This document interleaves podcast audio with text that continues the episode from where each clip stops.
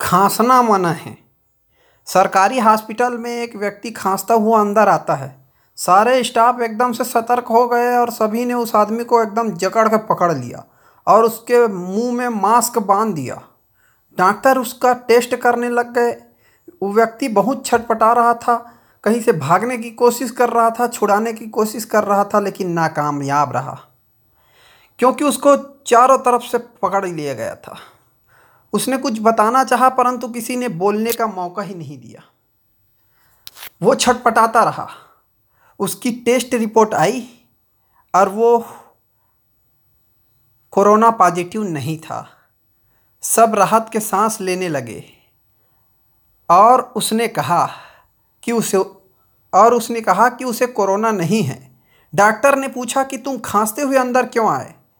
उसने बड़ी मासूमियत से जवाब दिया कि मेरे छोटे भाई की बीवी यहाँ नर्स है, मैं उससे मिलने आया था।